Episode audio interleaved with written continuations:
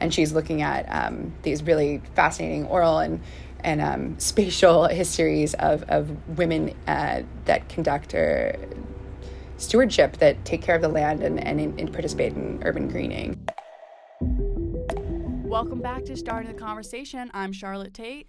And I'm Kyla Jackson. And today we're talking about spatial stories of sustainability, the women building Philadelphia's green spaces. Kyla, you got to sit down with the coordinator of this event. Tell me a little bit about why this event is so important.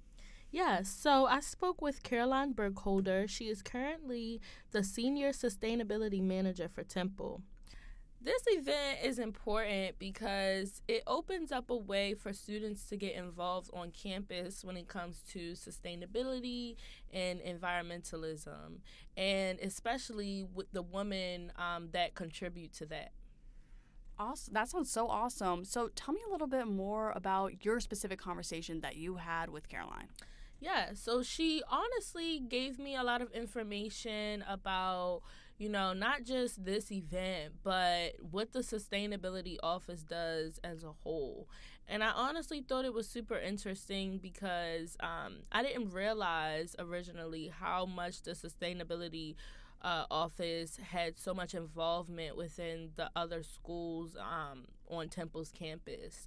Um, and I thought that was really cool because she also talked about inputting uh, sustainability curriculums within different schools and collaborating um, with different schools and you know showing that within the classes. And i was like wow that's that's really cool to see um, how that may play out in the future. Yeah absolutely. I mean you know why would someone who's on the fence about this event attend? I know definitely for me like it's about you know i'm a woman. I, I care about this. I want to know more about women's role in sustainability. So tell me a little bit about that.